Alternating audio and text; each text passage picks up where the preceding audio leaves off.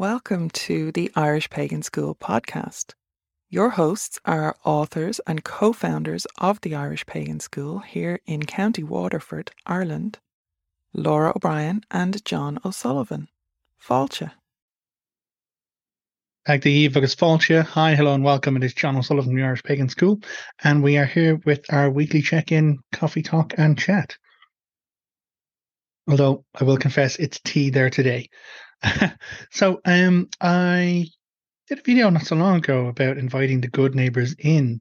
Someone was wondering about what's the protocol on having them into their house, and just to you know, spoiler alert, um, don't. All of the Irish folklore are about not having them in your house. But there was a comment on that, which was about ancestors. And what about inviting ancestors in? So I thought I'd answer to that and speak a little bit to that today. Um, but before I do that, I'd like to invite you to pop on down in the description, grab on that link that we have there, and join our mailing list.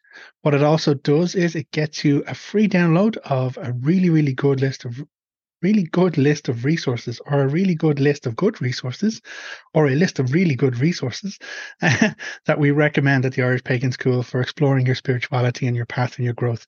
And there's a lot of misinformation out there. There's a lot of old information, appropriated information out there. Just we've we've had to struggle through a heck of a lot. So being able to point at, you know, these are the things you really want to be looking at in your pursuit of Irish paganism, you know, is a value. So that's what we have that there. And the rest of the value really is you're on the mailing list. You you get emails from us a couple of times a week letting you know what's going on, you know, what kind of upcoming classes we have at the school or, you know, um social hangouts that we do, anything like that at all. So um please do join us on the mailing list. But to get back to that question, very interesting question. What's the protocol on inviting ancestors in to your home?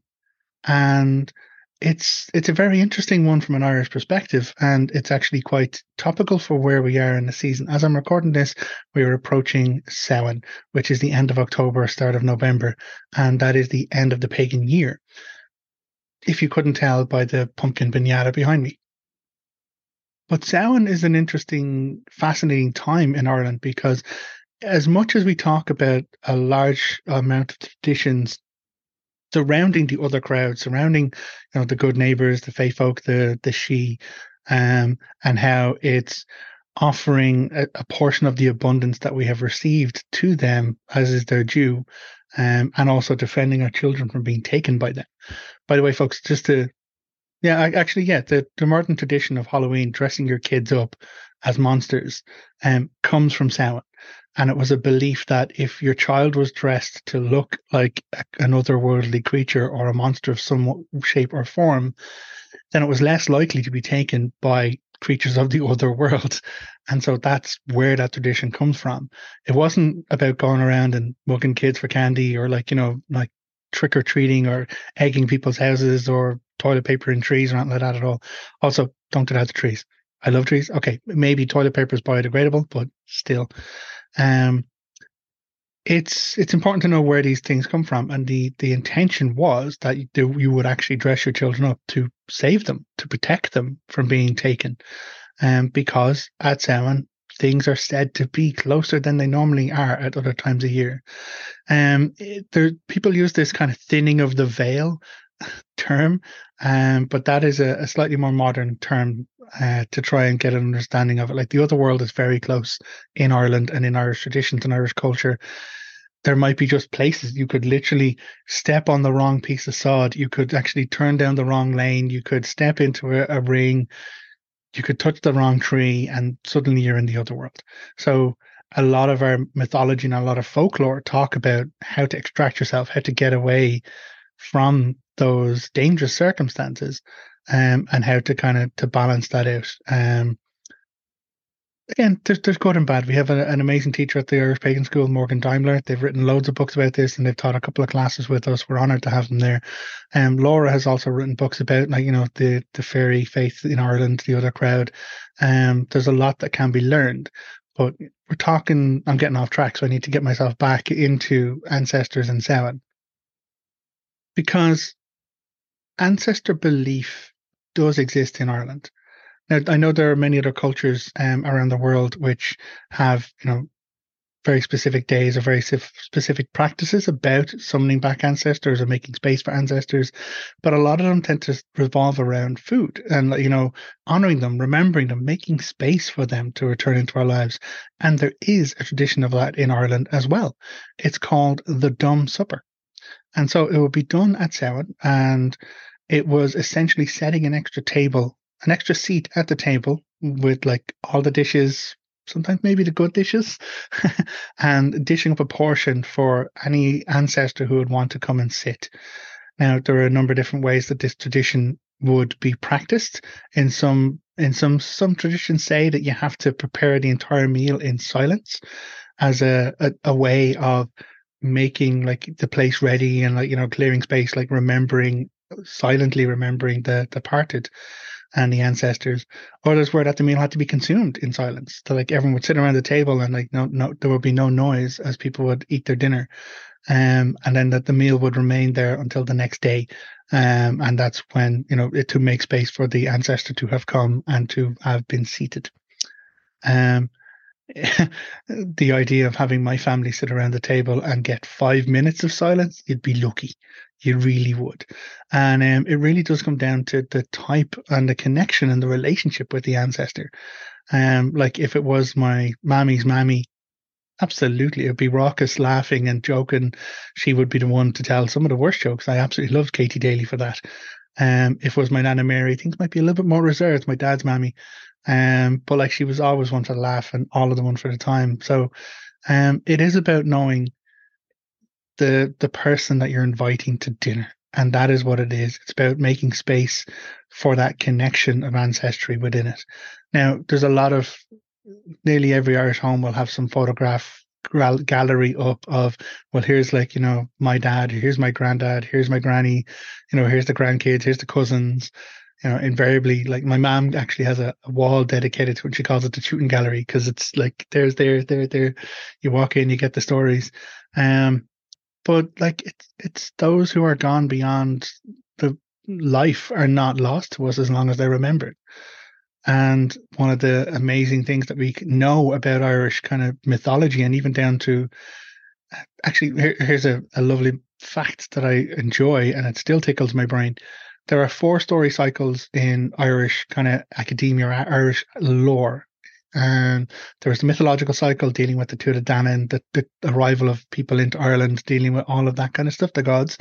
There's the Ulster cycle, um, surrounding all of the the Táin, Tombo Cúailnge, Tombo Gavnia, all that kind of stuff, um, and the the warrior culture at that point. Then there's the the Fenian cycle, which is um, all the stories around the Book of Leinster, around like Fionn McCool, etc. But that fourth cycle is the cycle of kings. And the cycle of kings pretty much is a glossary or a list of lineage. And this is where we've moved from the mythological to the pretty much historical, as we have records of all of these individuals kind of being documented as, as kings in Ireland. But it's not just that they're a king in Ireland, it's also what they were notable for, what they were famous for. Um, and we know from all of the the legal circumstances, the Brehon laws in Ireland, no one got to have a say in any kind of gathering of nobles or kings unless their lineage was listed out beforehand. And your lineage wasn't just, yeah, hi, I'm Jon, son of Jack of Carmel. It was, hi, I'm Jon, son of Jack and Carmel, Jack, son of Ned and Mary, Carmel, like daughter of um, Tom and Katie you know, and then you'd have to go back to like your most ancient famous ancestors to say, you know, this is my right to to speak here in this land because I am of this land, I'm of this tribe, I'm of this Tuath. So the recognition of our ancestry it, is not um it's practiced differently here as as to what I've seen in some other cultures. Um, because it's about and I touched on this in other videos as well. It's about who are you? who are you and where do you come from? And that's not a case of like, who are you and like, you know, get the fuck out or anything like that. It's, it's not from a racist point of view. But unfortunately, some people do use it that way. It's like, oh yeah, you're not, you don't look like you're from Ireland. Get go the fuck home. I have no time for that. Racism is racism, and it just shows ignorance and fear. Um, but you will find, like you know, in Ireland, people will ask, "Oh yeah, who who, who are you then?" Or like, oh, so where where are you where are you from yourself?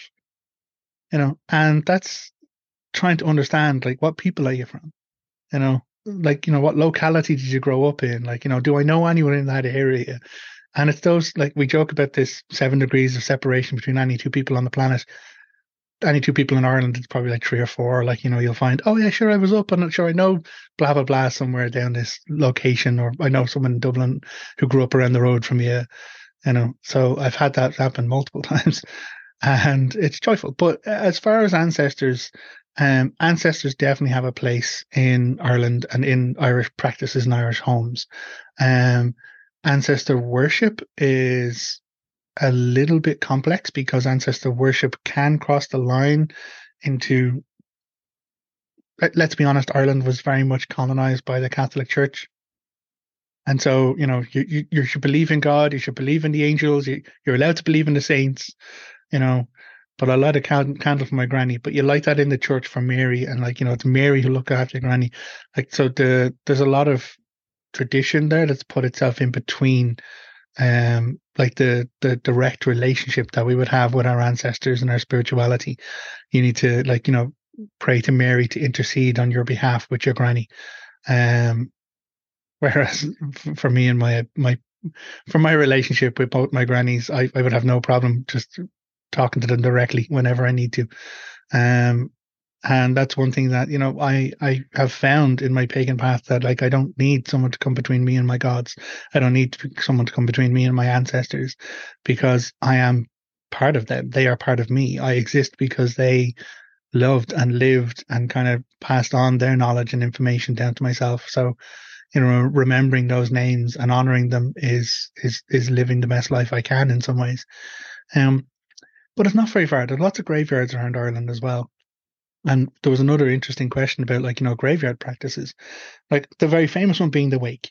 You know, when someone actually passes and it, the, not many places actually do it much these days, but you know, there's the viewing really, and where a body is kind of taken and prepared, and then it's left to sit. And most times that's done in funeral homes these days, but there are still some places where the person would be laid out at home, and then the wake would happen. And a wake was the doors would be opened, and anyone in the community in the local area would come in, and it was their time to sit with the dead and to to acknowledge their passing and to like remember with them. But it wasn't uh, like always a solemn affair either.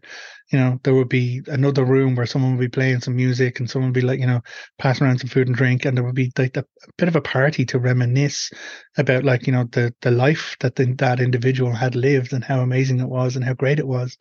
Um, and so that that's the tradition of the Irish Wake. Um, there were many kind of death traditions around, you know, well, okay, I, I don't want to spin us off into like um, full on kind of like death traditions in Ireland. I may actually end up teaching a class on this soon enough. Um, but as far as ancestors go, inviting them into your house is is safe because you know we are descended of them. They are of our lineage.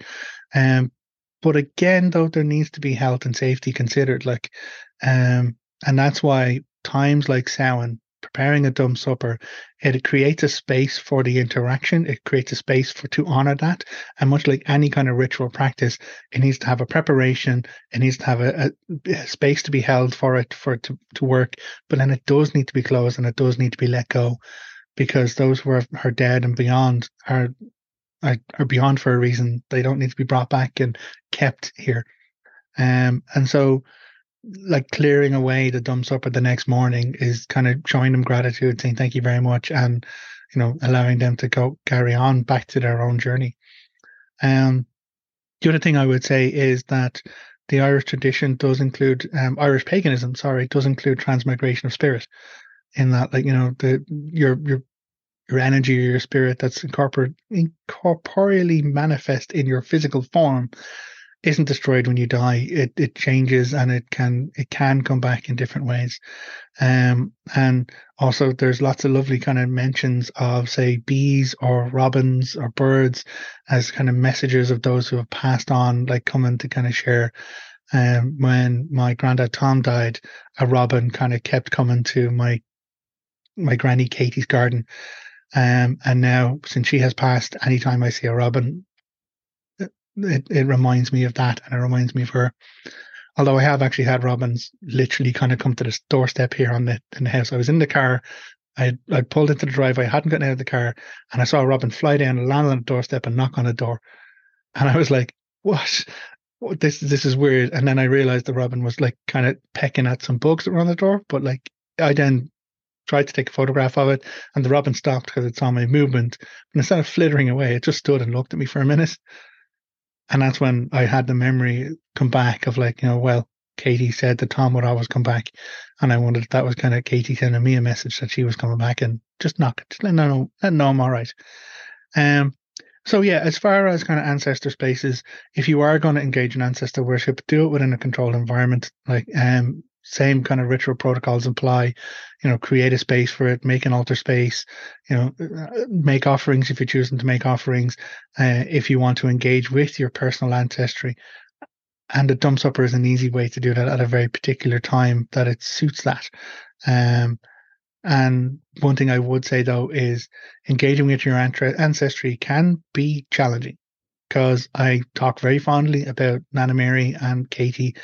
I'm fond of Tom, but my grand, my dad's dad Ned wasn't the greatest. Um, he had a lot of PTSD from being in the army, being in the wars in 1916, and um, he didn't deal with it well. He he he was one for the drink in all of the Irish bad Irish stereotypes. And so, yeah, like, but he's still my ancestor. That's still part of me. That's still part of my like my lineage. That's still part of what I am. And as much as we like would love to be able to, oh well, I'm going to set this out and I'm going to invite in my my favorite granny and all the rest of it. We need to make space for the other aspects of the story that make up who we are. It's the same as doing shadow work. It's the same as kind of approaching any form of growing in our spirituality.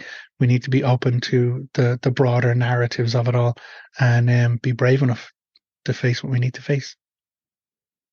So, with that, I will say Gaurav Milamakas. Thank you very much for sharing with us today, for joining us for today's chat. Um, I will say again, don't forget to pop down, click on the link, join the mailing list, get that free resource. And again, you'll get a couple of emails from us a week letting you know what's going on and reminding you when these resources, free resources are coming out. Until next time, look after yourself and slán. If you enjoyed this podcast, please leave us a positive review in your podcast listener. Then head over to irishpaganschool.com and enroll in one of our free or paid courses. Slán and we will see you next time.